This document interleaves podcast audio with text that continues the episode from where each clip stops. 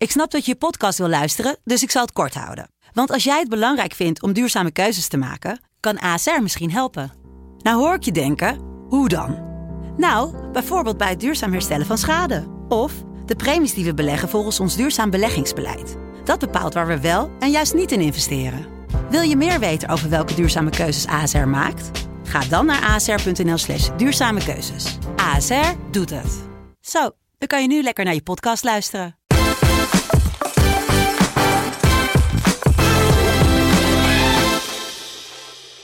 Het is maandag 27 mei. Ik zit hier met mijn beste vriend op de hele wereld, Jimmy Driessen. Hey. Ik ben eh, Sam Planting. Hoi Sam. Maar Jimmy, wij zijn irrelevant vandaag. Ja, we hebben een derde lid erbij. We hebben een derde lid erbij. Eh, waarom dit misschien niet helemaal in de aankondiging staat, is omdat het nog niet een pratend lid is. Nee. Maar wij hebben hier Jimmy's dochter naast ons, Ja, Billy. Wiegen. En Yes.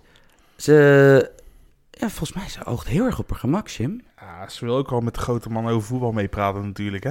Ja, ze, eh, ze zit hier. Wij zitten natuurlijk in een mooie FC Afkikken studio. Ja. Zoals altijd. Af, FC Afkikken, als je van internet en van voetbal houdt, dan moet je FC Afkikken kennen. Talkshow, elke dinsdag, elke vrijdag op YouTube te vinden. Half vijf. Half vijf, op het YouTube-kanaal van Fox Sports te vinden. Op de sociale kanalen van FC Afkikken te vinden. Ja. Ehm, natuurlijk altijd weer, altijd weer het bedankje aan Niel, Joris en consorten dat wij, eh, dat wij altijd, eh, onze podcast hier mogen opnemen. Dat is ons nog gedogen hier. Dat ze ons nog gedogen, terwijl we met, met baby's binnenkomen. Ja. Ik, eh, ik, ik, ik, ik, ik, ik word hier met een, eh, met een ander podcastkopstuk uh, knijterdronken, terwijl er een camera op ons staat. Ja, en even trouwens over die Loos... Je hebt ook Loos Stadio hier opgenomen. Maar wat was dat voor foto? Alsof je gegijzeld was met die krant zo, joh. Hebben ze je wel goed behandeld? Ja, nee, maar, had je, kijk, jij bent de enige, jij bent de eerste die het door had. Want kijk, ik zag Willem zo met dat krant. Terwijl Willem is de meest goed. Je hebt hem ook, heb je Ja, hem ontmoet ja, is goed lachste jongen die er is. Maar ik zag die krant en mijn hersenen gingen meteen waar jij naartoe ging. Dus wat ik deed, ik heb zo op een van die foto's heb ik ook een soort van houding alsof ik in de boeien geslagen ben. En dan lijkt het dus alsof zeg maar dus Willem de serieuze gijzelnemer is, die dan zo, zo, met, zo met de krant van de, de Gazzetta della Sport van die dag staat. Maar dat de andere gijzelnemer, eh, Wes Mak, eh, Wesley Mak, dat die zeg maar nog niet helemaal de 101 van het gijzelnemen be- begrijpt. En die nog staat met een, met een shirt van Juventus staat hij. Nou ja, op zich ben je dan wel van de maffia. Dus wat dat betreft... Ah, dat is wel waar. Dat is wel waar. Dat, eh, ja, geen Boko Haram, maar wel, ah ja, toch wel, toch wel boeven. Ja, nou, zeker. Ehm Jimmy, Ja. We zitten een beetje in een vallei. Ja, het seizoen is een beetje zo goed als over. Ja, we moesten ook gisteren... Gisteren vonden we met z'n allen de ontknoping in de Serie A super spectaculair. Terwijl eigenlijk... Ja, iedereen zat wel op zijn eh, stoel voor Atalanta natuurlijk. Ja, tuurlijk. Maar aan de andere kant, het was natuurlijk ook weer niet... Kijk, Inter was bizar. Van die, dat die tegen Empoli, die nog, als die eh, hadden gewonnen, waren die ingebleven. Leuk voetballende ploeg. Maar dat dus de nummer 18 Empoli nog bijna... Over Genua ging. Ja, over Genua ging en ook Inter's Champions League ticket naar de stadsgenoot in, eh in Milaan zou laten gaan. Ja. Ehm, maar aan de andere kant, en wel dus bekerfinales dit weekend. Die, Ja, van, maar- Spa- maar- die van Spanje en- en van Duitsland. Maar het is natuurlijk gewoon... Het, voetbal, het seizoen is voorbij. Ja, daarom ging toch ook iedereen Serie A kijken. Ik bedoel, ik Ja. vind het een leuke competitie. Maar ik denk dat 80% van de mensen die het hebben gekeken nou, het normaal niet kijken. Ja, en we hebben natuurlijk de Champions League nog. Ja. En dan begint het grote landenvoetbalgeweld. En jij en ik zullen natuurlijk wel de Nations League volgen. Ja. Heel misschien zullen we ook nog wel een... eh, Gaan we daar nog iets mee doen qua podcast? Nou, we hadden zelf even, even want, we, zijn dit we zijn dit half echt aan het bespreken, hier hard op in de microfoons, maar ook deels, we hebben dit ook deel, hadden we, hadden we dit laatst via de telefoon besproken of via WhatsApp? Ja, geen idee. Geen idee. Ehm, dat wij gaan in elk geval, volgende week zijn we er nog een keer, om even Ja, de Champions League, de Champions League finale. eh, eh, om die te bespreken en ook misschien even vooruit te blikken op de Nations League. Ja. Ehm, en we willen ergens voor 1 juli misschien nog een transfer special doen. ja, want dat is wel jouw, jouw ding natuurlijk. Nou ja, kijk, Jimmy, ik, ik hou er ook Jij ook. natuurlijk. Ik bedoel, jij bent, jij bent natuurlijk iemand die beke zeg maar, een bekende ja, eh, eh, voetbaltwitteraar of so- so- so- social media iemand met sport bent geworden. Doordat jij altijd inderdaad altijd Ja. extreem op de hoogte bent van het nieuws. Dat is ook wel zo, ja. Dus dat is inderdaad, dit moet een beetje in ons tegen liggen. Ja, ik, ik, ik, bij VPRO mag ik... Je mag helemaal losgaan? ja, ja, ik mag helemaal losgaan Ah, met alle transferdingen. Ja, ik vind, ik vind het leuk. Maar dit is een heel omslachtige manier. Ik zie Billy namelijk al kritisch kijken naar de klok. En gelijk, he- gelijk heb je, lieverd. Ehm wij gaan vandaag een speciale aflevering doen. Ja, eh, hebben we natuurlijk al aangekondigd. We gaan een mailback-uitzending doen. Mannen van het volk, als wij zijn. Bedoel, wij nemen zelfs, wij gijzelen een baby voor wat extra sympathie. Werkt niet waarschijnlijk. Nee joh, ik bedoel dat, eh, ja, nee, dat, dat, dat, ja, dat heeft, heeft helaas, ik weet niet of we nog te redden zijn, Jimmy. Nee, wij hebben jullie, eh, wij hebben jullie het werk voor ons laten doen. Wij hebben, de, wij hebben jullie vragen laten insturen. En we hebben er zo'n 15 uitgeplukt of zo. We hebben er een aantal uitgeplukt waarvan we dachten van, oké, dit kunnen we binnen één podcast eh, bespreken. Ja, en eigenlijk zijn ze nog niet eens allemaal heel erg eh, op een... Niet altijd op een club gericht. Het zijn meer wat algemenere vragen geworden. Ja, en ook eh, daarnaast is inderdaad, ik vind dit ook, leeft dus nu op 27 mei. Ik vind dit de onhandigste paar weken om over specifieke clubs, zeg maar, heel gedetailleerd te gaan praten. Omdat, eh, Het seizoen is net afgelopen en dan kan... ja, maar iedereen is op vakantie. Ja, dat ook. van, van- het seizoen is inderdaad afgelopen. Ja. En, en eh, ja, behalve als je dan international bent. Maar, eh bammer. Eh, dus nee, wij gaan een vraag beginnen. En Jim, jij hebt, eh, jij hebt de laptop eh, voor je. Ja. Dus ik, eh, ik eh, ben de quizmaster. Eh, ja, ja, ja, ja, ja, ja. Uh, we, beginnen natuurlijk met een van onze trouwe luisteraars, Jesper Boelikin. Hij vraagt, als jullie een team mochten maken met alleen maar spelers boven de 1,95 of onder de 1,70, wie zou je dan opstellen? Ja goed, ik weet de onderliggende gedachte bij Jesper wel een beetje. Die wil gewoon weer lekker een voetbalmanager avontuur eh, spelen, dat eh, het computerspel. Jesper Boelikin, de gamevlogger. Ja, Uitstekend in FIFA. Ja jij bent beter. Geen, ge- nou, nee, nee, nee. Hij, is wel, hij, is, hij, is, hij is duidelijk beter. Maar ik heb toch al twee. Ik heb denk ik al twee of drie eh neten Catenaccio-overwinningjes eh, op hem gepakt. hey, maar laten we het even bij de vraag houden. Eh, ik eh, ben even op onderzoek uitgegaan en ik ben nog niet eens per se voor het beste team gegaan. Want er zijn een paar kleine spelers die eigenlijk wel heel erg groot zijn. Ik heb zo'n gevoel dat Sam die misschien wel gaat opnoemen. Mhm. Maar om een doel te beginnen ben ik, heb ik Scherpen. Kiel, Ja, de lange reus van Ajax eh, binnenkort. in één zin antwoorden, Jim. Ja. Wordt hij ooit eerste keeper bij Ajax? Eh, ik, ja, nee. Maar ik zeg dit zonder overtuiging. Zelfde. Want hij is nog zo jong, er kan van alles nog gebeuren. Ik, ik, ik weet, het niet. Ik, ik denk nee, maar het zou ja kunnen zijn. Eh, achterin heb ik eigenlijk voor drie kleintjes gekozen en één gigantische reus. Achterin Dormissi van eh Lazio, 1,67. Linksback, Ja. Deen, Ja, je zou het aan zijn naam niet eh, zien, maar het is echt een Deense jongen. Bosnies. Ik denk ik. volgens mij wel, ja, of Kosovaars, achtig Ja. iets. Eh, ja, sorry als mensen daarmee beledigen als ik het verkeerde nationaliteit heb genoemd, maar... achterin verder ook nog een koppeltje in het midden. Aaron Cresswell van West Ham United, 1,70. Vrij klein voor een centraal verdediger, kan ook nog op de flank spelen. En Yannick Vestergaard, de, de Deen ook in de Premier League. Die is dan wel weer eh, reusachtig met zijn 1,99. Wist je dat dat de duurste aankoop in de clubhistorie van Van Southampton, Southampton is? is. Die gas is traag, hè? Ja, wel een goede verdediger. Speelde bij München Gladbach de jaren hiervoor. Maar hij is wel echt traag. Ja, en het grappige is ook is dat er een verdediger naast hem bij Southampton, terwijl Southampton geen denderende ploeg is, maar Jan Bednarek, dat is echt een goed. goede verdediger. Ja, die heeft dit jaar echt heel goed gedaan. Maar die Westergaard is eh, samen met Yoshida vormen ze een drie, Ja. triootje. Het is ook altijd grappig dat Yoshida is natuurlijk heel klein voor een voorstopper. Ja. Eh, ja, Westergaard... Ook nog in Nederland gespeeld natuurlijk. Ja, ik bedoel, hij heeft echt de, de, de, de, de ja, dat zeggen we wel vaker, de, de wendingsradius van een, eh, van een hijskraan. Ja. Maar verdedigen kan hij zeker. Nee, zeker. En dan heb ik eh, nog een eh, rechtsback uit Argentinië ergens gevonden. Fabricio Bustos. Die is op de brommer. Ja, van de, de club van uh, Tagliafico, Independiente. En die is eh, net als eh, de andere back is hij 1,67. En, net als Tajivico, is hij ook in 2018 international geworden. Ja, dus, eh, dus wie weet gaat hij nog wel de stap naar Europa weer maken. Nou, ik bedoel, er is maar één club op dit moment. Ik bedoel, snap je, er is ergens een, eh, een asiel voor elke, elke goed voetballende Argentijn. En Magajan. En Magajan. Ja, vroeger, althans een paar jaar geleden, twee jaar geleden, had je Zenit voor de Argentijnen. Nou is het Ajax geworden inderdaad. ja, het zijn wel andere tijden dan eh, met Juan, Gabric of eh, Rosales. Ja, goed. nou, Juan kwam wel als grote meneer van River Plate binnen. Maar die Gabriel, hoe ze die ooit hebben. En Rosales was zo'n type speler, dit was in de magere jaren van Ajax, dat bepaalde spelers die fairly shit waren, dat we met z'n allen besloten van, nee, nee, nee, maar die heeft wel echt... Van, Ja, maar Rosales deed het ook heel goed op de Olympische Spelen toen. Ja, maar bij Ajax was het een vrij, wat was het, redelijk tempoloze rechtsbuiten. Ja. Eh, nou ja. Zijn zijn legende is groter dan zijn daden.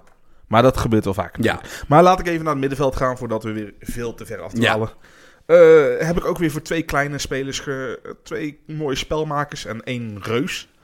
Nou, Verratti en Maximiliano Morales, respectievelijk 1,65 en 1,58. Ik ken Maxime Morales niet. Waar Speelt die? Eh, New York City. Welke? Die van, eh, die van... Oh, die van... Die Ja, ja, New York City FC, want anders heb je Red Bulls New York natuurlijk. Oké. Eh, ja, Oh, wauw. Ja, en eh, ja, als breekijzer op het middenveld, maar die toch ook nog wel voorin wat kan uithalen. en Zonzi van AS Roma. Dus wacht even. 1,96. Het westenkaart is, een twee, is twee clean. Twee, twee meter clean, volgens mij. Ja, zoiets ja. Zonzi 1,96. Ja. Oké, dan wil ik heel graag weten wat de voorhoede is. Is er daar weer twee kleintjes? Ja, tuurlijk. Tuurlijk. Op linksbuiten, eh, ik denk wel de, de, de, de blikvanger van dit team. Insigne. 1,67. Ja. Op de andere flank eh, ook eh, eentje die echt is doorgebroken. Ryan Fraser. 1,63. Ja. Ryan Fraser is wel eh, uit dezelfde mal gegoten als eh Xherdan Shakiri. Ja. Van die is wel dan weer zo breed als een Jimmy Driessen of als een koelkast. Ja, en, en dan zelfs nog iets kleiner dan dat ik ben. En ik ben dan niet groot. Nou, jij bent wel een kop groter dan Ryan Fraser. Ja, maar dat zegt meer dat Ryan Fraser heel klein is. Ja, dat Ryan Fraser, ik ben benieuwd. Zo'n jongen. Want die was dus bij Bournemouth dit jaar. Echte buitenspeler, echt een Premier League buitenspeler. Dus ondanks dat hij, dat hij piepklein is, is heel dynamisch, heel Hij, hij, doelgericht. wordt- hij wordt toch bij United genoemd nou? Of is dat Ja, maar dat lijkt me dus... Want iets te hoog al gelijk? op de andere flank staat een beetje een Eudegaard-achtig type bij Bournemouth. David Brooks. Ik denk dat die eerder ooit nog bij een Tottenham of een Arsenal terecht Ja. kan komen dan... Want zo'n Fraser, ik ben benieuwd. Arsenal en, en United worden inderdaad genoemd. Maar ik, ik, ik- het, vind, het vind ik wel een stap, hoor. Van, van Ja. zo'n club... eh, maar toch, ja, het, is, uitstekend. het is wel een leuke speler. Hij speelt al heel lang bij Bournemouth. Ja. ja, goed. Sommige mensen hebben langer de tijd nodig om... Ik denk dat het bij te hem heel erg meespeelde dat hij 1,63 meter was en in Engeland Ja. geboren is. Ja, Dat, eh, absoluut. Dat zal niet meehelpen. Hey, en eh, we hebben een andere Engelsman in de spits... eh, die eigenlijk eh, ja, al zijn roem echt aan zijn uiterlijk en... Ja, ja, hij zei zelf, als ik geen voetballer was geworden... dan had ik nooit zo'n mooie vrouw gehad. En hij zat hier nu te babbelen over depressies in de kleedkamer Ja. met Prince William. Ja, absoluut. Eh, Peter Crouch, twee meter en, eh, en een paar centimeter. Oké, even visualiseren. Dit team. Ja, de flanken zijn mini. Ja, dat sowieso. Ja, En ja. de as is... Ja, ja, toren. je- maar je hebt wel één back centraal achterin. Je hebt een kleine back centraal achterin. Ja, ja. Wacht even. Even kijken of je een standaard situatiespecialist hebt. Eh, Insigne zal zich wel achter de meeste ballen kruipen. En ja Fraser. lijkt me wel, ja. En ik ben er benieuwd, als je corners tegenkrijgt, vrij trap tegenkrijgt. Je hebt dus... Je, je hebt er drie van ongeveer twee meter. ja. De rest is bij elkaar twee meter. Ja, dus je zou moeten denken dat een slimme coach... Dus, eh, nou, Ten Hag heeft dit, dit jaar in de, in de Champions League laten zien... dat hij daar wel inventief in mee is met zijn staf. Maar als bijvoorbeeld Juventus, een, een standaard situatieploeg... die moeten op de een of andere manier dan het clubje kleintjes isole- kunnen isoleren in het Nou, strafschopgebied. ik ga ervan uit dat Jesper dit team gewoon gaat gebruiken met zijn voetbalmanager. Dus ik ben benieuwd hoe hij zowel aanvallend als defensief eh, zijn corners eh, gaat, eh, zijn standaard situaties gaat verdedigen. Je had ook nog een reservebank? Ik heb nog wat reserves, daar ga ik eigenlijk eh, alleen de naam even noemen voordat we weer 20 minuten verder zijn. Eh Costel Pantilimon, Luciano Acosta, Bernard van Everton, Diego Buonanotte van 1,61. Heeft in eh, Spanje gespeeld. Voormalig FM. Groot talent geweest Prodigy, altijd, maar prodigy. uiteindelijk niets gehaald. Eh good old Henk Veerman, over de twee meter volgens mij. Dan Axel Zagadou, dat is een beetje de wildcard voor Jesper. Want die kan centraal achterin kan die het prima, prima rooien. En de absolute topper Hiroto Nakagawa. sp- Speelt volgens mij maar nou bij Jubileo Iwata, de oud-club van eh, Gerald Vandenburg. En die is volgens mij 1,54. Dat is wel echt mini. Zo, Als die, zo, zo als groot die is mijn de- moeder als die ongeveer. kan dunken, krijgt hij 100 euro van. Ja. Hoe, hoe, hoe groot was Muxie Boaks? Muxie Bogues, de kleinste basketballer in de NBA. Nee, de kleinste basketballer in de NBA ooit was Earl Boykins. Ja. Die was 1,68 meter. Uh, Muxie Bogues was denk ik 1,70. En, en de Maar die klein- zag dus op een basketbalveld uit als 1,10 meter. Ja. Omdat de rest 2, 2 meter 5, 2 meter 10 En is. Spud Webb was denk ik de kleinste man die goed kon dunken. Nate Robinson, die kwam later nog. Die is nog kleiner. Ja, een beetje aandacht. Een beetje zo'n... Spud Webb wel goede dunker, hè? We komen zo meteen nog terug bij de NBA, kortstondig. Oké. Ehm, ik ga on the spot een team eh, maken. Want ook, ik wist dat jij natuurlijk met allemaal goede namen zou komen. Dus ik ga het misschien een beetje nauw nemen met de regels. Niet voor het eerst. En, eh, maar ik, eh, ik, heb, ik, ik, ik, ik, ik, ik, ik ga een team ook bedenken wat jouw team het moeilijk zou kunnen maken. Maar ik begin er toch wel even mee. Ik begin voorin. Want ik denk toch dat ik hangend op rechts eh, kies voor Lionel Messi. Oké, je, je wint al. Prima. prima. Als, je, als jij het zo wil doen, prima, jongen. Eh Lionel Messi, hangend op rechts. 1,69 meter volgens de officiële papieren. Ik geloof daar helemaal niks van. Op voetbalschoenen is je 1,71. op voetbalschoenen. En ook nog eens, eh, dit is eh, wijd, wijd verspreid gepubliceerd, groeihormonen gehad als kind. Hè? Want anders was het een, een ja, toch wel... Een buena notte geworden. nou, of nou, hoe heet, die- hoe heet onze Japanse vriend? Ja, Naga, Nagatama. Ja, eh, op links doe ik de DH-gate Messi. Die zijn ploeg gewoon, die Atalanta Bergamo. Laten we zeggen, het, Papoe. het Willem II van Italië gewoon naar de Champions League leidt. Papu Gomez. Ja. Papu wordt op papier gegeven als 1,66 zoiets. Ja, als je op zijn tenen staat. Papu is geen 1,60 meter in de Nee. weg. Dat is hij echt niet. Eh, hij is wel een beetje à la Ryan Fraser, dat hij is duidelijk, heeft de sportschool niet overgeslagen. Papu is een geweldige voetballer. Als je Insigne hebt zien voetballen en die geweldig vindt, eh, eh, dan zou je Papu Gomez, Alejandro Gomez ook geweldig vinden. Groot publiek zal hem dus nu een beetje leren kennen, Champions League. Ja. Hij is de aanvoerder van Atlanta, dus ik neem aan dat hij blijft. Hij is ook al 29. Dat Een andere club moet hij er ook gewoon niet meer aan beginnen. dat hij een beetje is ontgaan aan het grote publiek is omdat hij zijn vroege twintiger jaren speelde bij eh Metalist Kharkiv. Toen die Oekraïnse subtopper nog heel veel geld had. Ja. Die, zijn, dan, die zijn een soort van failliet gegaan en hebben een herstart gemaakt. Maar die hadden toen een paar heel goede We hebben volgens mij Argentijnen. Morales ook nog gehad, Maximiliano Morales. Oké. Een andere- Een andere, Cristaldo was de spits, die was ook oké. Jo- Jonathan Cristaldo, ja. Ja. Van Veles volgens mij, Veles Sarsfield. Ja, dus dan moet ik... Ik heb eh, twee dwergjes heb ik, eh, achter de spits staan. Dus dan moet ik een reus in de spits.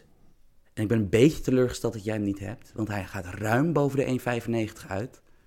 Ik ga voor Wout Weghorst. De dampmacher. Ja, nee, ja. Ik bedoel, hier heb ik niks over te zeggen. Althans, niks tegen te zeggen. Want Wout gast heeft Weghorst? een gigantisch goed seizoen gehad. Die een uitstekend seizoen heeft in de Bundesliga. Is, terwijl hij spits is en heel vaak op een eiland staat. Omdat Wolfsburg is nou niet echt de meest denderend spelende ploeg in de Bundesliga. Wel een redelijk solide ploeg. Eh, hij is een van de spelers met de meeste high-intensity sprints in de Bundesliga. En, eh, leuk feitje, dat vertelde de sportshow-commentator bij zijn laatste wedstrijd van het seizoen. Toen hij ook een hat maakte. eh leidde de Bundesliga dit jaar in doelpunten uit voorzetten. Zes keer scoorde hij uit een, uit een, uit een verre voorzet. Bi- bi- bizar hoe, hoe goed hij toch maar weer zichzelf aanpast. 17 doelpunten. Er staat volgens mij vier penalties bij, zeg ik uit mijn hoofd. Maar alsnog, In je debuutseizoen. 13 veldgoals maken bij een middenmotor in de Bundesliga is echt top. Ja. Nee, En- Ik bedoel, credits voor eh Weghorst. Ja, en het is echt lullig dat we hebben in Nederland hele periodes lang geen goede targetmannen gehad. Van dat het toch altijd echt wel een beetje beunhazen waren. En, en, en daarnaast hadden we ook zeg maar een beetje Ferrari-achtige types in de spits. Van Nistelrooy, Kluivert. Gewoon van, van echt goede spitsen. Maar nu heeft Wout Weghorst de pech dat Luc de Jong ook een goede targetman is. Ja. Want ja, ik bedoel, hij, hij moet natuurlijk bij het Nederlands elftal zitten. En heeft Dos zich ook nog afgemeld, ook nog eh, als international Ah, ik vind Weghorst ondertussen wel echt een aanzienlijk betere spits dan Tuurlijk, tuurlijk. Ehm, Oké, dan gaan we naar het middenveld. Eh, Paul Pogba. 1,95 Is hij over de 1,90? is de grens. Daar ga ik wel van uit. Nee, toch. eh, Nee, joh. Nee, Paul Pogba is geen 1,95. Oké, dan wissel ik die in voor een andere briljante gek. Sergej Milinkovic-Savic. Die haalt het denk ik wel. Zijn broer is volgens mij nog groter, hè? Ja, maar die is keeper. Ja, daar kan er niet zoveel van. Ja. En volgens mij heeft hij de Spaanse nationaliteit. Want zij zijn geboren in Spanje, hè? Die eh Ja, maar Eh, is eh Servische broer. 1,91, sorry. Jemie, Nicky. Ja, dat krijg je ervan als je je niet voorbereidt, Ja. eh, Sam. Nou, dan ga ik voor eh Tulani Serrero. ja, Kan niet missen. die redt de 1,70 niet, denk ik. Nee. Eh, dan ga ik voor N'Golo Kanté. Eh, maar dan moet ik toch wel een reus op het middenveld erbij zetten. Maar ja, jij hebt mijn favoriete. Serrero 1,72. Jee, Ja, maar luister, ze moeten wel dan even niet meer op het hele verzameld werk van Harry Potter gaan staan bij, als dat meetlint erbij komt. Want dit vind ik flauw. Net zoals dat zeg maar... Bedoel, Nee, nee, voor, voor transfermarkt is je 1,64. Maar dat, dat lijkt me ook wel weer... Oh, dit was, ja, je had me wel te pakken. Ja. Eh, eens even denken. We hebben toch wel... eh, hebben we niet een extreem lange midden... Ryan Koolwijk. Weet je wat? Fuck it. Sowieso. Ja, tuurlijk. Ryan Koolwijk, ik bedoel, ja, gedegradeerd. Hij moet ergens vinden. Nou, aardig middenveld. eh, Ja. Nou, ik Kan- vanuit zijn oogpunt. Kan goed op eh kunstgas overweg. Ja, inderdaad. Precies. Beetje temporiseren. Precies. Eh, ja, dan ga ik achterin toch wel echt voor een, eh, voor een eh, reuze achterhoede. De langste speler die ik ken die linksback heeft gespeeld. Mitchell Dijks komt in de buurt. Maar ik ga dan toch voor Dan Axel Zagadou. Die voorlopig in Duitsland nog herinnerd zal worden aan dat hij een enorme ketser maakte in die, in die wedstrijd die Dortmund met 5-0 verloor van Bayern. Terwijl, ja, zes of negen kansen tegenkrijgen uit corners, waaronder drie goals. Ik denk dat dat meer het probleem was. Maar Dan Axel Zagadou is eh 18 jaar oud. Eh, of 19 jaar oud inmiddels. Eh, is op zijn 18 naar Dortmund gekomen eh, toen Bos daar nog zat. Omdat hij, zoals zoveel jongens bij Paris Saint-Germain, geen zin had om... Hij had het idee dat hij daar niet op tijd zijn kans zou krijgen. Had hij misschien moeten wachten op Tuchel. Maar ik denk dat hij nu uiteindelijk bij Dortmund uiteindelijk zal uitgroeien tot topverdediger. Ja, en ze hebben er nog best wel wat in het lijstje staan daar. Ja, En en dan, Dortmund heeft er gewoon een mooie toekomst van. ik vind het... Ik zit al de hele tijd te rekken. Ik heb geen... Ik kan echt niet voorstellen dat ik een speler dit jaar heb zien spelen van boven de 1,95 op de rechtsbackpositie. Maar ik neem toch een gok. Ik ga voor Milenkovic van Fiorentina. Maar ik gok dat die eerder in de, in de 1,90 range... Je mag ook gewoon kleine bekjes doen, hè? Je hoeft niet per se Kleine allemaal reuzen. Jij wil alleen maar reuzen opstellen, joh. Ja, maar dan... Kijk, als ik... Ik wil dan wel dat... Hier komt, echt, hier komt dus gewoon echt de basketballer in stand naar boven, hè? Nou ja, dat. En inderdaad de pragmatist. Oké, En ik- en je hebt dus daar gewoon als centraal verdediger pak je ook gewoon Naldo of zo. Oh, Naldo die... Nee, ik bedoel, Naldo is de aanvoerder van het team. Maar jij kent mij, jij kent mij ondertussen. Naldo... Want kijk, Naldo is 1,98 meter. En hij doet vervolgens zeg maar altijd rare... Gewoon zeg maar... Hij kan niet echt voetballen, maar dan kan hij wel trucs. Een beetje Kasi Flava doet hij. Ja, en hij kan ook bijvoorbeeld... Hij, vrije trappen zijn pas vanaf 35 meter voor hem... dat hij denkt, oké, ik ga ze scoren. Doet hij echt elk seizoen wel Een beetje Sunday Odyssey-achtige... Ja, maar je kan er niet zeggen dat zijn vertrek... Het, de, de neergang van Schalke inleidde. Want hij was dit jaar echt niet goed. En bij Monaco heeft het ook niet zo eh, heel, Ja, heel maar centraal gedaan. achterin ga ik voor Naldo en voor eh, Naldo's opvolger bij Schalke. Die is ook boven de 1,95 meter. Eh, Salif Sané? Salif Sané. En dan doe ik Jonathan Ta, waarvan ik toevallig weet dat hij 1,94 meter is. Maar Ah, dat centimeter. Die heb ik in zijn... Ik lieg ook zijn- wel eens over in zijn, in, in zijn eerste... Oh, hallo. Eh, hoi Billy. Eh, Jonathan Ta is de rechtsback. Dus dan hebben we een achterhoede waar je... Maar Ah. je, je hebt zoveel lange mensen. Ik vind dan wel dat je verplicht Lamproe als keeper moet nemen. Jij bent een mindreader. Je wist, je, wist dat ik er, je wist dat ik er naartoe aan het opbouwen was. Ja, nou goed. eh, voor, voor deze rubriek doen we maar even alsof Lamproe 1,69 is. Jimmy, je bent de enige persoon op aarde naast Michel Albink die ik ken die deze vraag serieus kan beantwoorden. Noem een kleine keeper, kleinere keeper dan Lamproe. Poeh. Ik, ik weet niet hoe groot Lamproe is eigenlijk. Volgens mij veel groter dan wij allemaal hem maken. Ja, hij is... ik bedoel, Zou hij de 1,80 hebben gepasseerd? Eh, Op papier heeft hij de 1,80 gepasseerd, denk ik. Maar ik, ik weet dat een eh Mexicaan, hij is volgens mij al vrij oud, Oscar Perez, die is volgens mij 1,71 of zo. Speelt eh, bij de ex-club van, eh, Pachuca. ja, van Lozano en...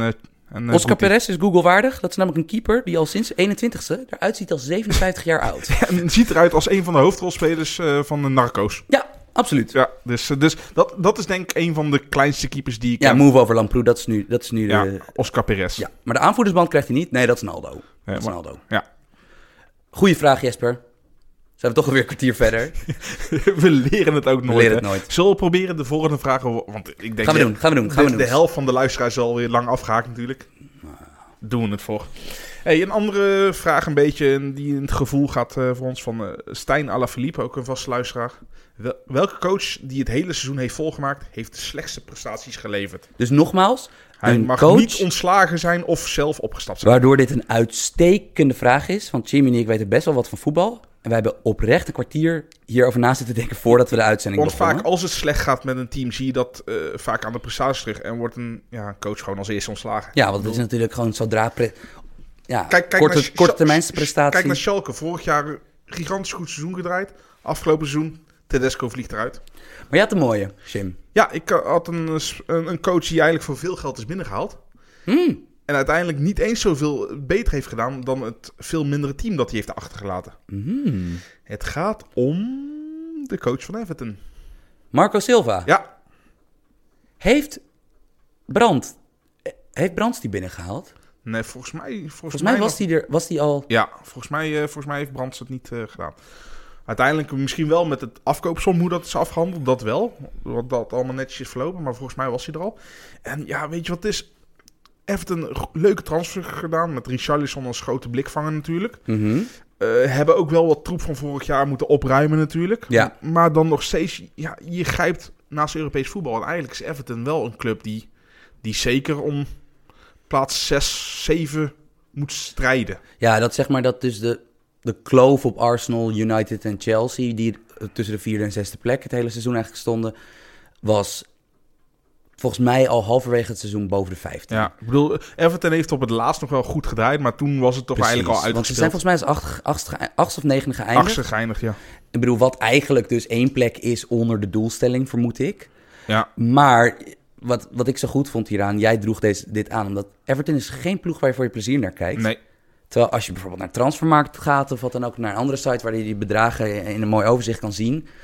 Everton geeft wel geld uit, Ja, alsof het een tof, topploeg Ja. betreft. Van, je zou toch wel iets meer eh, mogen verwachten ervan. En, en, en waarom ik een beetje met je mee durf te gaan hierin, dat Silva mm, ja, echt geen al te best seizoen heeft gehad daar, is dat ik Watford aanzienlijk leuker vind voetballen Ja. met Gavi Gracia, zijn opvolger. Ja. Terwijl die geen nieuwe spelers heeft gekregen bij Watford. Die heeft dezelfde selectie. Ja, en als je ziet eh, wat inderdaad Everton, die heeft met Digne wel trouwens een voltreffer, had ik niet verwacht Ja. dat hij zo goed zou doen. Ja. En met Bernard en uh, met Richarlison, zoveelste staaltje van een debiel transferwerk André van Barcelona. Gomez. Toch? Dat, dat- Barcelona is echt... Wat, wat doen ze? Ja, geen idee. Dan, dan verhuren ze die... Die Mina verkopen ze, maar dan verhuren ze die André Gomez. Oh ja, Jerry Mina hebben ze ook maar dan verkopen ze Digne... Voor, eh, Digne kosten minder dan Mina. Ja. Terwijl Mina is... eh, hij heeft het in Italië ook niet zo goed laten zien natuurlijk, Digne toen. Dus ja, Ja, maar ja, het is gewoon een heel goed, echt, echt een klassiek, of een, een heel moderne back. Van ik, het- denk, ik denk een van de betere dit seizoen in Engeland. had hij niet in ons dwergteam gekund? Zou wel eens kunnen. Nee, volgens mij is hij wel, Goeie speler in elk geval. volgens mij is, volgens mij is hij wel 1,75 toch? Ja, Dus, en ook eh, eh, van de, de, de uitstervende lange voorzet. Hij heeft er eentje in de benen. Poh, zo'n Ja. echt, zo'n echte kruller. Ja, Moreno probeert het altijd, maar die komen nooit aan. Maar die van Digne, die komen, komen goed aan. Hoor. Ik vind Silva een uitstekende keuze. Ja. Ik vind hem iets beter dan de mijne. Mijn is kort en is ook een beetje Memphis gecentreerd. Maar ik vind Bruno Genesio geen goede trainer. Kort verhaal, 20 seconden. Een van mijn eerste analyses die ik ooit maakte voor mijn werk was een heel uitgebreid. Heb ik, heb ik zeg maar echt maand, omdat ik zo zenuwachtig was natuurlijk. Ik heb Lyon moeten eh, analyseren toen omdat Ajax er tegen ging spelen. En die ploeg die Ajax dus wegveegde in de arena. snap je? A- Ajax zw- zwierf echt, hè, die, die, die middag. Daar zat zoveel talent in. Ja. En zo weinig structuur. En nou, sindsdien kijk ik, snap je, ben ik, moest ik vaker wedstrijden analyseren. En ik, ik heb bijvoorbeeld heel vaak PSG-dienst bij werk. Dus dan ga ik inderdaad die wedstrijden kijken tegen de wat serieuzere tegenstanders. En de spelers spelen goed. Ja, Lyon is tactisch zo'n rare ploeg. Met, Dus- met een goede trainer zouden ze het Paris Saint-Germain nog steeds niet moeilijk maken. Maar ze zouden in ieder geval wel gewoon wat gestructureerder kunnen voetballen. Ja, en ook wat je hebt natuurlijk met Houssem Mawar en Tanguy Ndombele, twee van de grootste middenveldstalenten op de wereld. Denk je dat ze vertrekken ook beide? Awar denk ik dat hij nog één seizoen echt de ster gaat worden bij Lyon. Ja. En Fikir is wel een beetje weggevaagd, hè? Ndombele gaat trouwens echt naar een topclub. Ja. Ik, ik denk nog steeds dat dat Spurs Die- ja, eh, prioriteit is. Eh Fekir's knie is kapot. Ja. Maar voor de rest is het... Liverpool zal blij zijn. leg- ja, maar ik bedoel, het is een legendarisch... Het, is- het is een cultvoetballer die daadwerkelijk... Goed is. Ja, een soort van Letizier. Ja.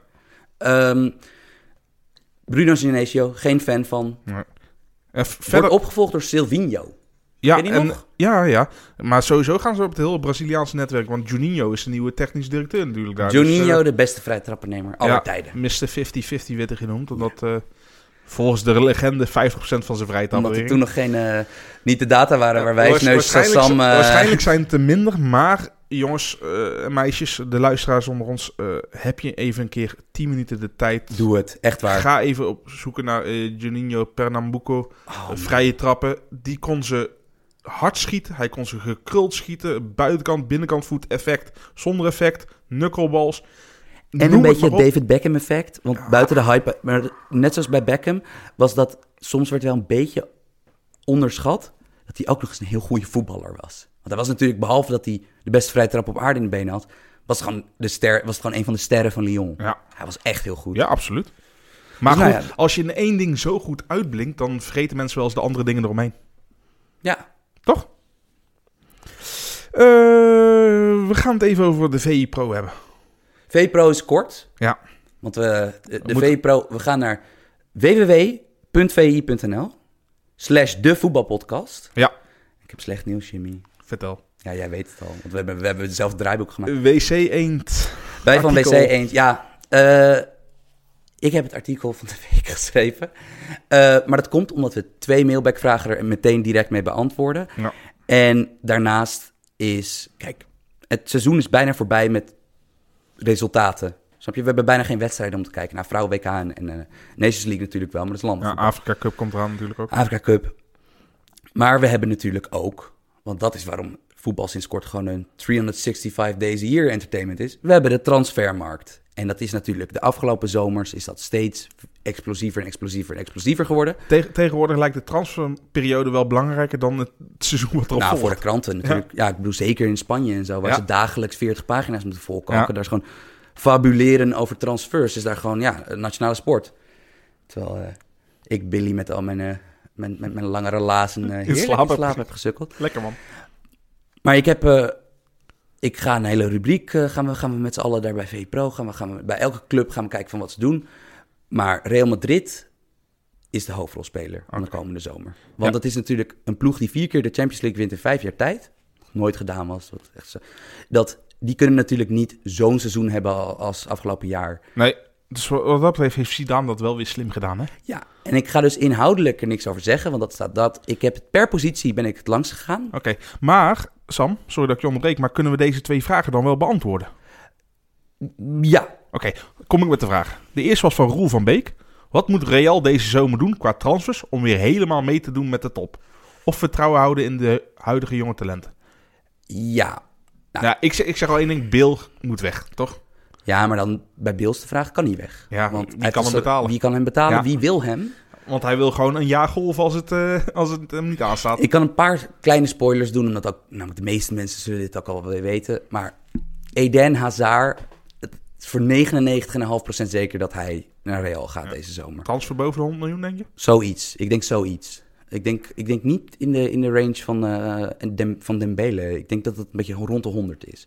Ja, heeft ook een aflopend contract Precies, mij. hè? daarom. Maar ja, Dat, bedoel, dus dat is per jaar is dat Eden Hazard is misschien wel qua puur talent vier, derde, vierde speler van de wereld. Ja, en, en is ook wel toe aan iets anders, toch? Maar Eden Hazard is geen doelpuntenmachine of zo. Van hij, is, hij is constant betrokken bij gevaar. is dit jaar wel echt weer goed, toch? Ja.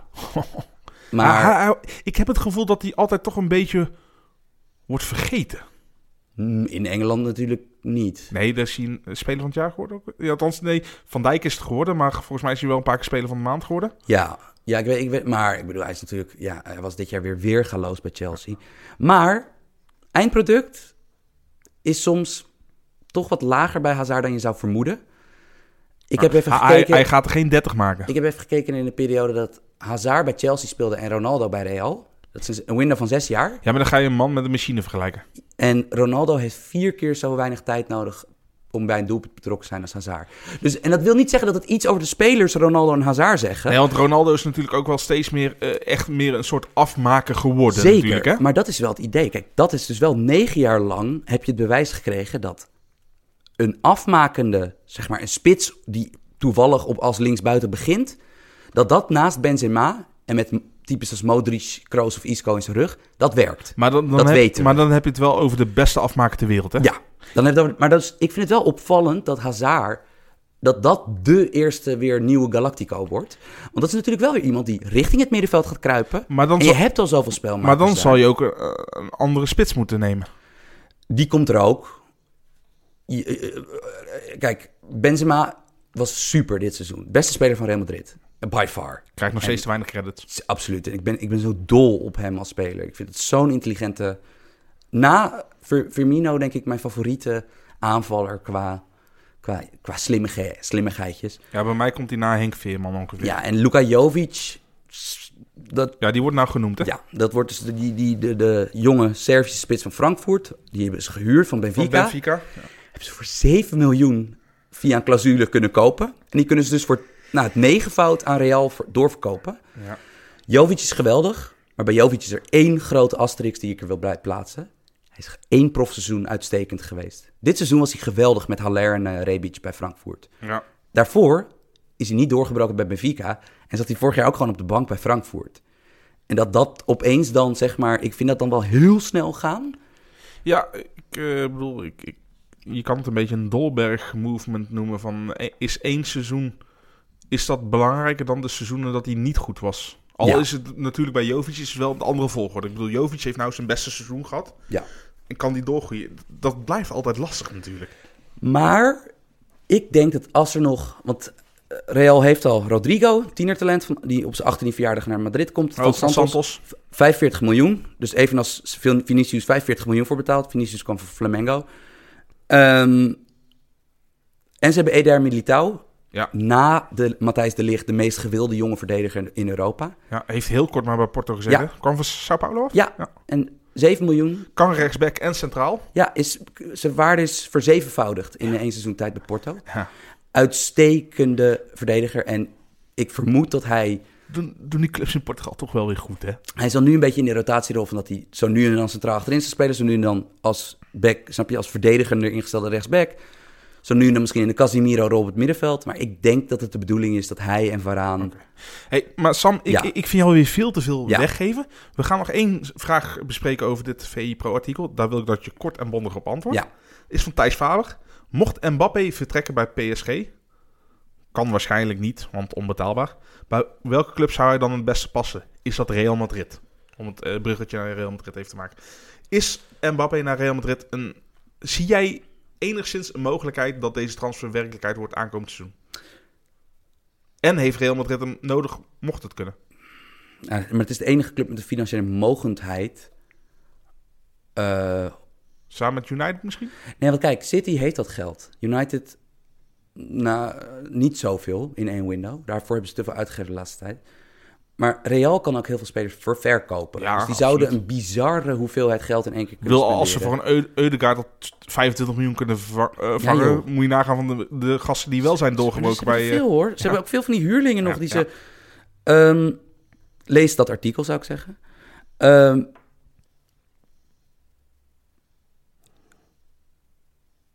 ik, eh, je weet niet meer wat je wilde zeggen, Sam? Ja, omdat ik, vond, ik zat namelijk te luisteren naar je, het gesnurk van je dochtertje. Wat ik zo schattig vond, dat ik even helemaal... helemaal Nee. En Mbappé naar eh, Madrid. Ik vind het niet de ideale club. Ik bedoel, ja, als je, als je echt aan de andere kant doen... wel, want het is het grootste talent ter wereld. Hoort bij een van de beste clubs Ja, ter maar wat wereld nou als je hem voorin zou zetten naast Messi? Of dat je hem... Snap je dat je maar Firmino als nummer 10 gebruikt... en dan een voorhoede met Mbappé, Mané, Salah? Dat zou toch... Eh, Ben ik het helemaal mee eens. Alleen, eh, ja, die kunnen niet betalen. Nee. Maar ik, wil... Ik heb nog... Oké, officieel statement. Ik heb nog één jaar geduld met PSG. Ik bedoel, het zal nooit mijn sympathie winnen, die club. Maar ik vind Tuchel een coole trainer. En Ja. ik, ik... Goed dat ze hem niet eh, eruit hebben geschopt. Ja, nog één jaar gaan we het aanzien. En aan- dan, word ik officieel ook anti. Ja, we gaan dit volgend jaar gaan we het nog een keer bespreken. Ja. En eh, als Mbappé weer een gigantisch goed seizoen heeft gedraaid. En eh, Die kans zit erin. ja, ja, dat denk ik ook wel. Even een lekkere luchtige vraag, ook weer naar het straatje van vooral Sam. Mij ook wel een beetje, maar eh, vooral jou, eh, Sam. Met welke van Jos Akkermans, met welke voetballer kan je Kawhi Leonard het beste vergelijken? Kawhi, Leonard, kom op. Ja, ja, ja, kijk, genoeg aan je. Kawhi Leonard is op dit moment in de NBA... Speelt bij de- de Toronto Raptors Ja, die de finale hebben gehaald en tegen de titelfavoriet Golden State Warriors, San Francisco, zullen spelen. en gaan verliezen. Gaan verliezen, maar alsnog.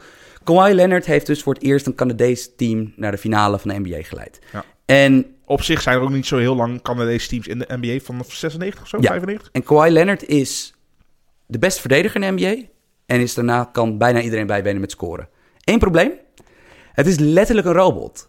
Het is, als je dacht dat Casper Dolberg een stoïcijn is. Casper Dolberg is Paul de Leeuw naast Kawhi Leonard.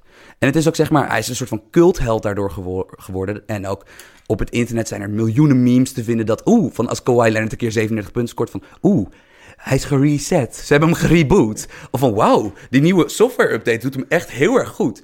En het is zeg maar, hij heeft ook een signature eh, sneaker. Uiteraard New Balance als merk. Dat is ook echt zo- zo'n merk wat En totaal niet cool De is. schoenreclames daarvoor zijn letterlijk betere sketches dan die van Saturday Night Live. Gewoon dat, zeg maar, dat hij probeert zeg maar, een schoen, schoen te verkopen van... Doe maar normaal, dan doe je gek genoeg. Koop mijn schoen. Het zou eigenlijk gewoon een perfecte Nederlands speler kunnen zijn. Jimmy, Ja. wat voor analogieën naar voetbal kan je hier uithalen? Welke voetballer hoor jij in dit verhaal? Ja, ik denk altijd een beetje een, een speler die eigenlijk geruisloos naar de wereldtop is gegaan en is gebleven, maar die toch niet genoeg eh, talk of the town is. Omdat er waarschijnlijk altijd wat andere, flamboyantere sterren zijn.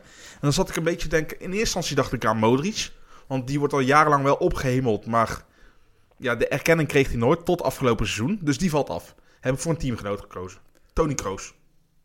Tony Kroos, geweldige voetballer, maar ik heb het gevoel dat er te weinig over hem gepraat wordt.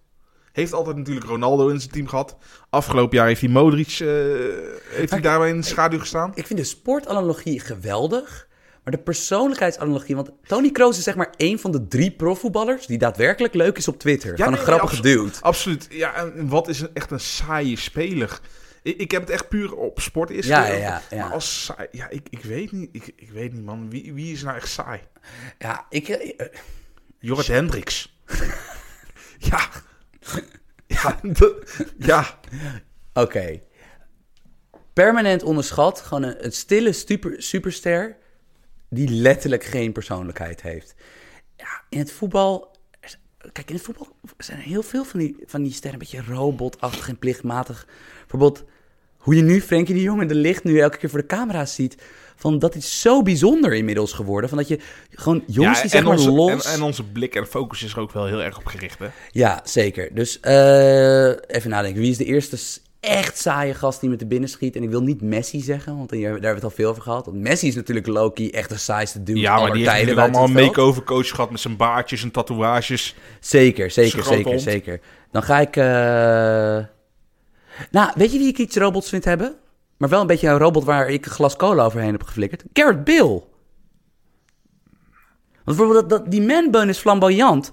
Terwijl, ik bedoel, als je interviews met Garrett Bill ziet... het is natuurlijk wel zeg maar een lad... en niet in de grappige zin van het woord. Zeg maar niet een, iemand waarmee je kan lachen. Het is geen Kenneth Vermeer qua interviews. Kenneth, Kenneth, Kenneth Vermeer is de beste, beste voetbalinterview in Nederland. Is het de beste voetbal... Of ik de beste in- voetbalinterviewer van Nederland ben? Of hij dat is. Kenneth Vermeer, zei je. Kenneth Vermeer? Vermeer? Oké. Hij, eh, eh, al- als je een keer eh, een filmpje van Kenneth Vermeer... We gaan gewoon weer YouTube-filmpjes promoten. Kan mij het schelen. zijn, Give it interviews, us that YouTube money, Susan Wojcicki. zijn, zijn interviews zijn geweldig. Als een interviewer aan Kenneth een vraag stelt... gaat hij sowieso altijd eerst de vraag herhalen. Maar hij heeft waarschijnlijk gewoon de instructie van zijn PR-coach gewoon heel Heeft- nauw gezet. Of ik de instructies heb? We gaan dit niet de hele tijd doen. We gaan het, het is slecht, slechte invloed op Billy. Ja, dat is ook zo. Nee. Eh, ja, dus eh, ja, Bill en ik zeg Kroos. Ja, twee Galactico's. Ja, Ja, oké, prima. Kan ik mee leven. daar, zit, daar zaten onze hoofden kennelijk. Hey, we gaan het even over de takes hebben. Ik bedoel, helemaal aan het begin van, eh, van onze voetbalpodcast hebben we nogal veel over takes gehad. Het is een beetje... eh, Wat voor takes? Ja, ja, hot takes. Hot takes. Vlammende takes. Het is wel een beetje een, eh, een beetje... Ja, we zijn een beetje gematigd geworden. We worden ouder namelijk, Sam, toch? Oh ja, ik ben super Nou ja, in ieder geval op onerg. Ik bedoel, eh, hoe jij in het echt bent, daar ga ik het liever niet over hebben. Maar daar waren twee, twee, vragen waren erover. van Maarten de Groot en eh Jurre Urbachs. Eh, ik eh, vat hem even samen zoals eh, Jurre hem heeft gesteld. Wat vinden jullie de beste en slechtste take van het seizoen van de ander? Van wat we ons nog kunnen herinneren. Nou ja, goed. Sam, ik ga maar lekker beginnen. Ik, ik heb zoveel takes van jou gehoord... dat ik niet eens meer weet wat je allemaal hebt heb gespit. Ik gooi wel eens vuur. Maar eh, twee van de beste takes die ik vond, ging puur over, over ploegen die tegen en mee zouden gaan vallen. Of eh, Wolverhampton Wanderers heb jij heel hoog ingezet vanaf het begin van het seizoen. Zelfs toen ze slecht draaiden. Toen zeiden we van nee, de onderliggende statistieken, die gaan gewoon Europees voetbal halen. En voilà, haal Europees voetbal. En de andere zat je, voor de helft zat je ernaast. Jij hebt hier toen gezegd van Herenveen en Groningen, die gaan echt gewoon om degradatie spelen. Een half jaar lijk ik echt een orakel. Ja, ja, ik bedoel, want Groningen stond onderaan. En eh ja, Heerenveen heeft uiteindelijk eh White Walker John, eh John Oldriekering, Jan Oldriekering eruit gegooid. Maar ja, uiteindelijk heeft Heerenveen het toch niet zo heel best gedaan. Hè? Ik bedoel, met, met de selectie die ze hebben. Dus ik, ik, ik wil je die credits... Ik, ik, ik geef je die credits, want... Ja, om degradatie hebben ze niet helemaal gestreden natuurlijk. Mhm. Maar ze zijn elfde geworden en met maar een punt of zes boven de streep of zo. Ja, het zijn, het zijn twee, twee tot drie overwinningen. En dat had eh na competitie geweest kunnen zijn. Jij bent heel goed in de geduld takes. Ik zit terug te blikken op dit seizoen. En zeg maar allemaal dingen die op een verrassing leken af te stevenen. Terwijl als je zeg maar snap je, de ervaring er even tegenaan houdt en ook kijkt hoe dit meestal cijfermatig verloopt. Van dat je denkt van nee, wacht nou maar even. Dit is het nieuws van de dag. Dit is het nieuws van de week. Dit is het nieuws van de maand. Maar dit is niet het seizoen. Jij hebt op die, in die lane, zeg maar de, de, de nuance in het oog van de stormlane. Jij, jij hebt, jij hebt Wat niet elke luisteraar leeft, stevast gezegd, Bayern wordt gewoon kampioen. City. City wordt gewoon kampioen. Noem het allemaal maar op. Dat vond ik heel knap. Zelfs bij jouw eigen club, waar er nog enige emoties is. Zelfs daar was jij relatief. eh, ja, ik denk dat jij bijvoorbeeld. Erik en ik dragen Ajax ook een warm hart toe. Ik denk wel, ik weet, denk wel dat jij het, eh, het warmste hart toedraagt. Maar ik denk dat wij pessimistischer waren na een tijdje, zeg maar rond februari, dan jij. Ja. Ik bedoel, jij hebt hier ook niet die, die Champions League run lopen voorspellen. Ik bedoel, Nee, nee, dat, dat was niet te voorspellen. maar jij drinkt geen lijm of wat dan ook. Van, ik bedoel, dat is de enige. Maar je slechtste take is de andere kant van dezezelfde medaille. Is dat soms gaat het te ver. Bijvoorbeeld, jij hebt Rasmus Christensen echt nog Ja. in, 2000, in het kalenderjaar 2019 lopen verdedigen. Van ja, maar kom op. Ajax is, eh, snap je, het een moeilijke club om, Ja. om bij aan te sluiten. Dit is natuurlijk een heel hoog niveau hier, dit en dat. Rasmus Christensen, ik het mooiste moment van het voetbalseizoen, niet, niet vanwege Ajax oogpunt, maar vanwege Rasmus oogpunt, was die bekerfinale. Dat hij scoort, mooie goal, de 4-0 tegen Willem II. Maar het lijkt gewoon aanvallen te zijn. Nee, en dat de hele bank gaat volledig stuk. Ze lachen zeg maar uit dat hij een mooie goal maakt. En hij zelf lacht mee. Kudos to him. Trouwens, dat hij dan ook wel zelfspot heeft. Ja, dat is... eh, Nee, dat gaat hem als, als verdediger gaat hem in ieder geval niet meer worden. Nee. Maar ik zie toch een eh, goede aanvaller in hem. Oh, jezus. Oké. Oké. Ja, nee, ik, denk- ik- nee maar daar heb je helemaal gelijk in. Eh Chris eh, had ik nog eh, lang het vertrouwen in, maar eh, ja, goed. Als je het vertrouwen niet uitbetaalt op een gegeven moment, moet ook ik moet, eh, ja, moet eh, schipperen. Dus eh, nee, gaat hem niet meer worden. Oké. Hey, daarna hebben we nog, eh, volgens mij nog twee vragen. Als ik het... Nee, we hebben nog wel wat meer vragen. Eh, oh, ik denk dat we niet eens alles kunnen beantwoorden, jongens. Nations League. Hele leuke vraag. Jan Verdonk. Hoe moeten we een eventuele winst van de Nations League vieren in Nederland... als tot nu toe een prachtig toernooi zonder geschiedenis? Dit is echt... Dit is, Dit is e- jongen in de media? Dat is echt een goede... Dit is echt een toffe vraag. uitstekende podcast. Want ik had er gewoon nog helemaal nooit over nagedacht. Maar we kunnen inderdaad gewoon de eerste Nations League ooit gaan winnen. Maar is het beter dan een Europees kampioenschap? Nee. Ja, weet ik niet. Want Nee. kijk, kijk wie we hebben verslagen in de pool. Ja, kijk, kijk, qua prestatie is het super knap. Maar het is natuurlijk qua prestige niet dat. Van dat is het gewoon niet. Het is geen EK-wedstrijd. Nee, omdat je niet in die flow zit van vele wedstrijden achter elkaar. Nee, maar ook, dat, dat is het EK. Van dat is zeg maar ook voor die spelers ook. Nee, tuurlijk. Ik vind het echt een heel goede vraag. Want ik echt, ik bedoel, kennelijk ben ik best wel, snap je, ik ben altijd een nieuw lichter normaal gesproken. Maar kennelijk haalde ik hier toch mijn conservatieve neusje een beetje voorop. Jim, ik heb dit denk ik 17 keer gevraagd dit seizoen. Maar ik begrijp de Nations League nog steeds niet helemaal. Ik, heb, ik vind het ook een leuke bit om vol te houden. Ik ga het ook niet opzoeken of aan voetbalorakel Michel Abink, waarnaast ik op kantoor zit, vragen. Ik ga het elke keer aan jou vragen, omdat jij het ook niet hebt opgezocht. Ik weet dat ze tegen Engeland moeten spelen. Ja. En weet je wat het is? Toptrainers en dus ook toppodcasters, die denken maar aan één wedstrijd tegelijk. ja we winnen. Dus de eerstvolgende wedstrijd Ja. is, is belangrijk. You know what's the most important game? The next one. Maar Nederland heeft wel het voordeel dat Ajax nou niet in de finale staat en twee Engelse ploegen wel. Ja, ik ben er wel heel erg op de hoogte gehouden. Thomas Hoogeling, Ja. dat was de enige Nederlander. Thomas Hoogeling van de Volkskrant. Dat is de enige Nederlander die zich zorgen maakte. Die heeft op ons Twitter toch, ja, tijdens de hele succesrun van Ajax, dan zorgde hij, wanneer de euforie net was gaan liggen, dat hij wel zei van, ja, maar jongens, ja, dit gaat gewoon, snap je, dit gaat van de trainingstijd voor de Nations League af. En ja, we moeten wel keuzes maken. En, nou ja, toch wel goed dat we, dat we niet een, eh, een oranje krijgen zoals vijf jaar geleden, met, met 17 Feyenoorders in. Maar st- stel voor, Nederland wint, wint die Nations League. Grachten, tocht. Eh, I don't know, man. Go- Echt een goede vraag, eh, Jan. Eh, eh, Oeh, wat, wat is jouw judgment call hier? tuurlijk grachten toch. Je bent de eerste winnaar ooit van de Nations Ja, maar. Jim, weet je wat het wel is? Gewoon- Jij en ik kunnen dit soort shit zeggen, terwijl, zeg maar...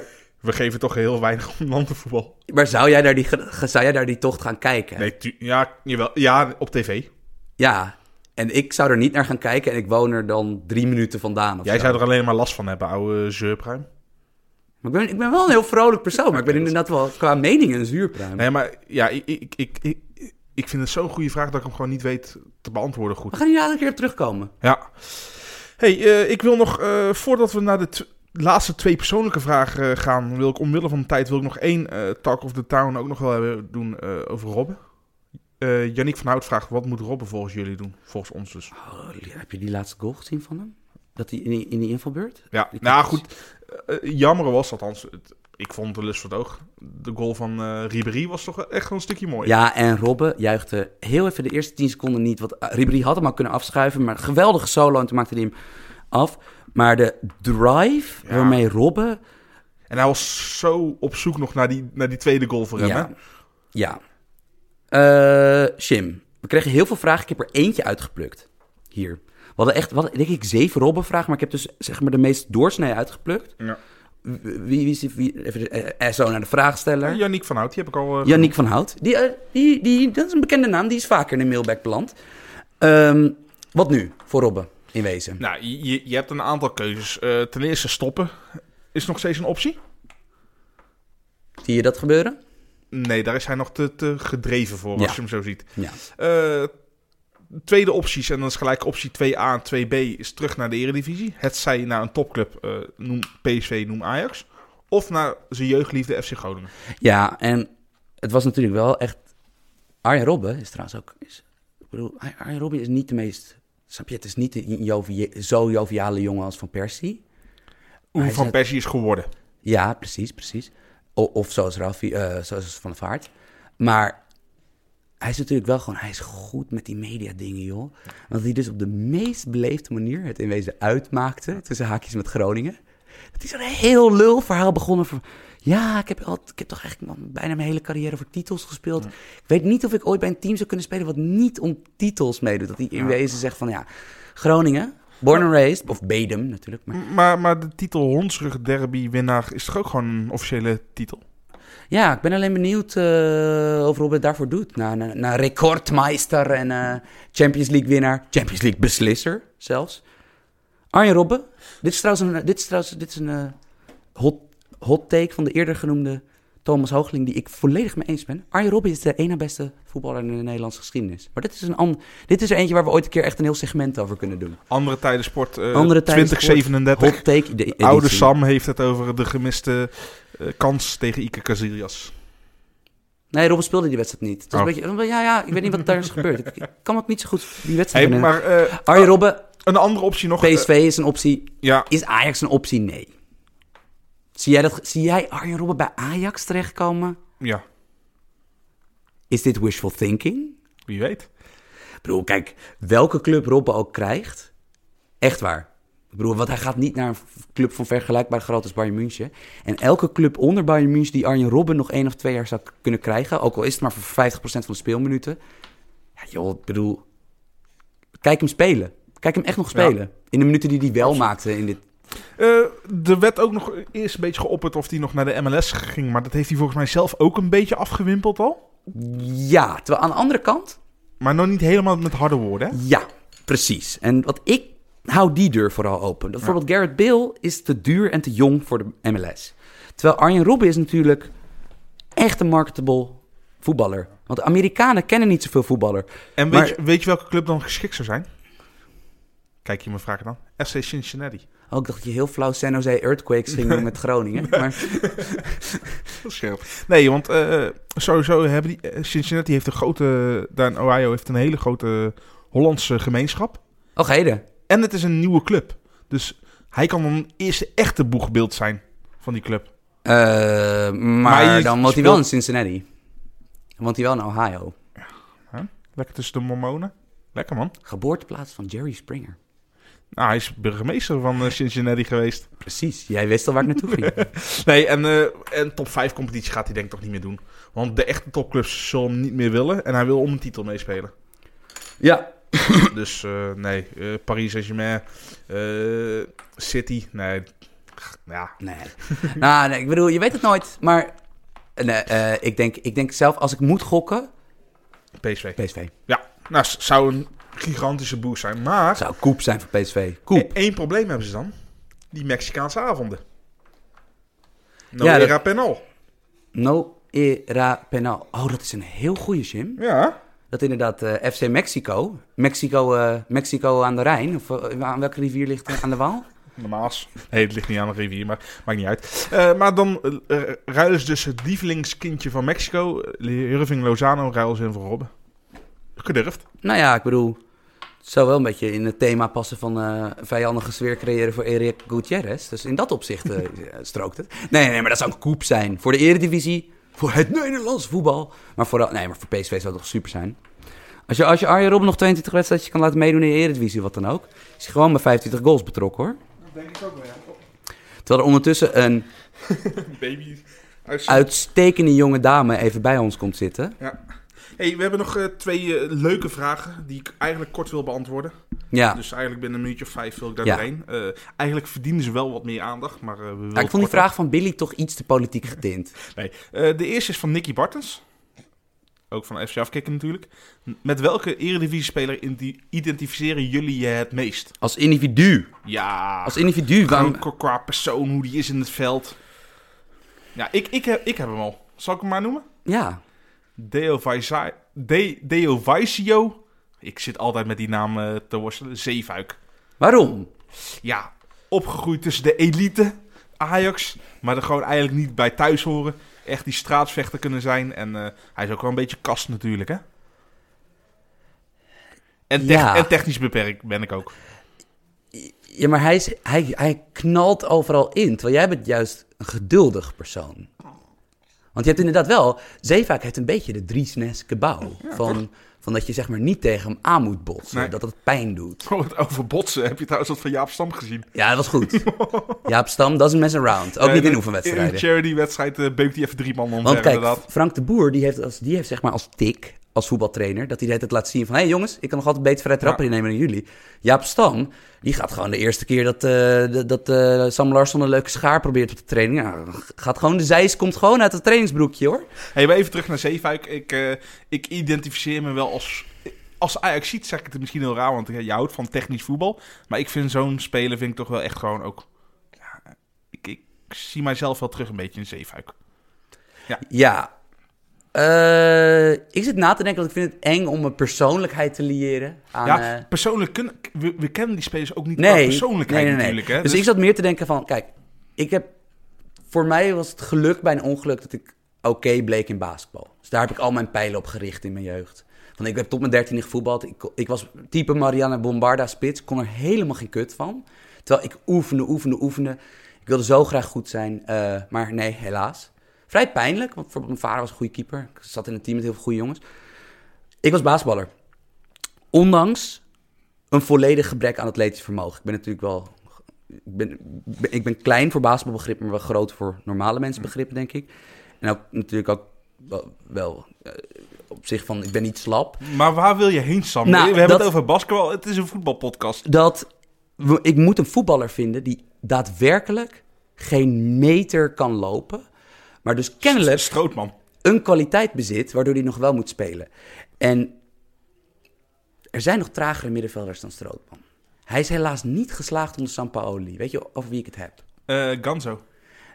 Als ik Ganzo zag voetballen, dacht ik altijd... ja, dit is ongeveer wat ik op de Je, basketbal je hebt was. over Ganzo, toch? Ja, want bijvoorbeeld Ganzo is een Braziliaan.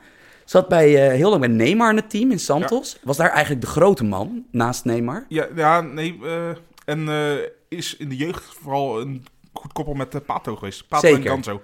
Maar eh, Ga- eh, Ganso was eerst een 10 in Brazilië, werd later een beetje een Pirlo-eske 6. Ik weet niet of dat per se het tactisch oogpunt was, maar of Ja. omdat hij gewoon weigerde de middencirkel te verlaten. hij had een zieke paas. En bijvoorbeeld, ik kom bij basketbal schieten en Ganso kan dat. Nu vraag ik aan mijn almanak slash homeboy Jimmy. Weet jij waar hij speelt nu? Ah, volgens mij zit hij weer in Brazilië terug. Want hij is helemaal. Hij is, dus, hij is dus heel laat naar Europa overgekomen, naar Sevilla. Want Sampaoli die kwam bij Sevilla binnen in 2016 en heeft, die heeft toen 17 spelmakers gehaald. Ja, en, en, s- en, sommige toen werd hij ook uitgeleend aan uh, Amiens. Dat was ook zo raar. Inderdaad werd hij aan een degradatieploeg. In Frankrijk werd hij verhuurd, wat inderdaad al helemaal... Ja, zie je hem al mee verdedigen. Hij is, natuurlijk, hij is natuurlijk ook helemaal niet fit. Ik bedoel, behalve dat hij traag van zichzelf is. Maar, Maar dan eigen- zo. eigen- eigenlijk moesten er al alarmbellen gaan toen hij bij Santos doorbrak, maar uiteindelijk niet die volgende stap kon hebben, zetten. Waardoor hij een binnenlands transfer toen naar Sao Paulo kreeg. Ja, Dan denk je eigenlijk al van, nou, ja, dan ben je al niet goed genoeg voor het buitenland. zeker. Speelt volgens ik wil zeggen Flamengo of Fluminense. Eén van de twee. Volgens mij Fluminense speelt. Ja, zou kunnen. Volgens mij, eh, dat, dat, dat, dat groen-bordeaux-rode logo, Ja. dat, ja, zou wel eens kunnen.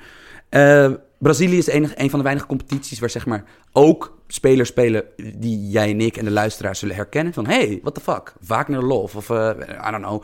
En, maar dat er ook gewoon gasten tussen zitten die gewoon compleet op tactiek of gewoon op techniek nog gewoon meehobbelen. Gewoon die echt gewoon letterlijk geen meter maken. Gewoon echt, echt geweldig. Nou, echt ja. top. Ganzo, legend. Ja, dus als je ooit een keer Braziliaans voetbal wil zien, kijk naar eh, waarschijnlijk Fluminense. Naar Ganso, de, de middelcirkel, de dribbelaar. En qua persoonlijkheid Materazzi, Ja. maar dat spreekt voor zich. Ah, ik vind jou ook wel een beetje een Gattuso. Ik ben, ik ben meer Gattuso dan Ja. Materazzi. Ja, ja. Hey, laatste vraag voordat we weer een eind aan breien aan deze veel te lange voetbalpodcast weer. Valt wel mee, eh, Jim. Oh, Ja, volgens mij... eh, oh als we ben- zeg maar mijn, mijn, opeens mijn plotse fase van hersendoodheid... zitten we ongeveer op het uur. Als, we, als we klaar zijn. Eh, ook van eh trouwe luisteraar en goede vriend Michel Dodeman. Wanneer hebben jullie voor het laatst gehuild om iets uit jullie voetballeven? Ja, dit vond ik een heel goede vraag. En ook een beetje een dik move. Want, want Michel is een vriend van me. En hij moet toch ondertussen wel weten dat ik zeg maar... Nooit hel? Nou, of in elk geval... Ja... Ik, ik, ik wil eerst even jouw antwoord weten, Jim. Want ik, ik, ik zit te denken Eh, bij jou. De, de laatste keer dat ik echt heel hard gehuild heb... Mag dat- ik gokken? Ja? Wacht even. Even, je bent uit. Nee, dat was, je- die was te oud al. Wat Ah, nee, 98 was je te oud. Nee, nee joh. Wacht even. Ik, het is zelfs nog ietsjes later. Ietsjes later. Was het de halve finale EK 2000? Ja. Toen heb ik echt staan, staan janken. Als, Was eh, jij in het stadion of was je nee, ergens nee, op een plek met veel mensen aan in, het in een kijken? kroeg? Oké. Ja. Was je dronken? Nee. Want eh, ik zat dus te denken. Dat, kijk, ik heb toen ik zelf voetbalde waarschijnlijk wel als kind moeten huilen. Een gevoelige manneke natuurlijk. Dat is elk, namelijk als, als elk manneke. Maar ehm, ja, ik denk dus dat ik dus heel random bij die uitschakeling tegen het Rusland van Guus Hiddink... Ja, 2008. Ja, dus Ja. het moet 17 zijn geweest. Maar ik denk dat dat wel meer het bier was dan... Want ik zit na te denken de laatste keer dat ik moest huilen Kijk. van voetbal. Eh, ja, ik vermoed WK 98 dan. Kijk, w- eh, 2000 niet dus? Ook. Ja. ja, kijk, ik- heb wel zo wat waterige ogen nog. Dat Maar heb je bijvoorbeeld ook qua schoonheid? Van dat jij bijvoorbeeld eh, dat je, dat je iets zo mooi vond, van dat je dacht van dat of dat het zo aangrijpend was dat er- Nee, want bij het eh, kampioenschap eh, van de Ajax tegen Twente heb ik niet, niet lopen huilen. nee. Nee. Eh, ik, ik heb wel een beetje waterige oogjes gehad. eh, eh, verloren Europa League finale tegen United. Uitschakeling tegen Tottenham. jongsleden nog toen. Maar echt, echt gehuild heb ik er niet om. Nee, Ja. nee. Nee, ik, eh, ja, ik zou willen dat ik een spectaculairder antwoord had. Maar je hebt Eh, niet. nou, ja, ik bedoel, ik bedoel, het is natuurlijk wel vreemd dat ik de laatste tijd gewoon, snap je, als we voetbal kijken op werk, dat ik spontaan in huilen uitbarst voor tien mensen die staan te kijken. Maar ik bedoel, dat heeft volgens mij minder met het voetbal te maken dan met mijn... Nee, grapje. Eh, ik denk WK, ik kan iets, het is nog steeds zo, bijvoorbeeld, ik hoor eh Jordi, Amali, de Vef, hoor ik nog wel eens de woorden Tafarel in de mond nemen, omdat hij natuurlijk legende bij Galatasaray is. Dat is nou echt. Dan begrijp ik opeens dat sommige mensen dat ook zullen hebben met Casillas of Ja. met. eh, ja, noem het maar op. Met, zeg maar dat je echt een speler hebt die. Ik heb bij Tafarel nog altijd dat ik meteen als ik aan. Ik weet ook precies nog hoe die eruit ziet. En ik heb meteen altijd rillingen dat ik denk van. Oh, kut, dat is bad nieuws. Dat is Ja, slecht nieuws ineens, voor ons. Ineens al die penalties houden, inderdaad. Ja, en ik weet ook nog dat mijn vader. Die heel, heel snobby altijd is met zijn keepersvoorkeuren. Omdat hij zelf keeper was. Dat zei altijd. Ja, het is nog ineens een goede keeper. Alleen. Hij is dus in, in situaties als penalties houden. Is hij uitstekend. Ja, we hadden die penalty gewoon moeten krijgen op Van Hooydonk. Dat, dat is het Ik gewoon. heb die wedstrijd dus laatst teruggekeken, een jaar geleden. Ik was zo boos. Ja. Ik, was, ik zat in de vocab. Ik ben, je, je kent mij, ik word nooit boos over iets met Ik bedoel, scheidsrechters of wat scheidsrechter uit. Bahrein of waar die ook vandaan kwam. Maar dit was, dit was, dit was, dit- Ja. er was sprake van matchfixing. Dat denk ik ook wel, ja. Ik bedoel, ik weet nog wel hoe, toen mijn vader nog leefde, hoe boos die, die nog wel die eh, beste man was. Dus, eh, oh, ik denk dat het even tijd wordt, want ik heb hier een eh, dochter. jullie krijgen een, soort kijkje in mijn leven, maar ik heb een dochter die er klaar mee is. Mag ik even zeggen, Jim? Ja, tuurlijk. Het is echt een fucking power move. Trouwens ook. Oh, sorry dat we no-no word zeggen met een vijf, vijf maanden oude baby erbij. Ah. Maar moet kunnen. Zo'n power move. Een podcast doen. Met een bébé. Ja, tu- maar- wat voor bébé? hey, maar eh, we gaan lekker een eind aan bereiden, jongens. Eh, volgende week zijn we nog één keer. Daarna hebben we even een kleine pauze. Als het transfergeweld weer gaat losbarsten, dan, eh, dan zullen we er gewoon weer zijn. Vanuit je favoriete studio, FC Afkikken vanuit Amsterdam. Eh Shout-out naar Ryan Henk Donk. Shout-out naar Billy Driessen.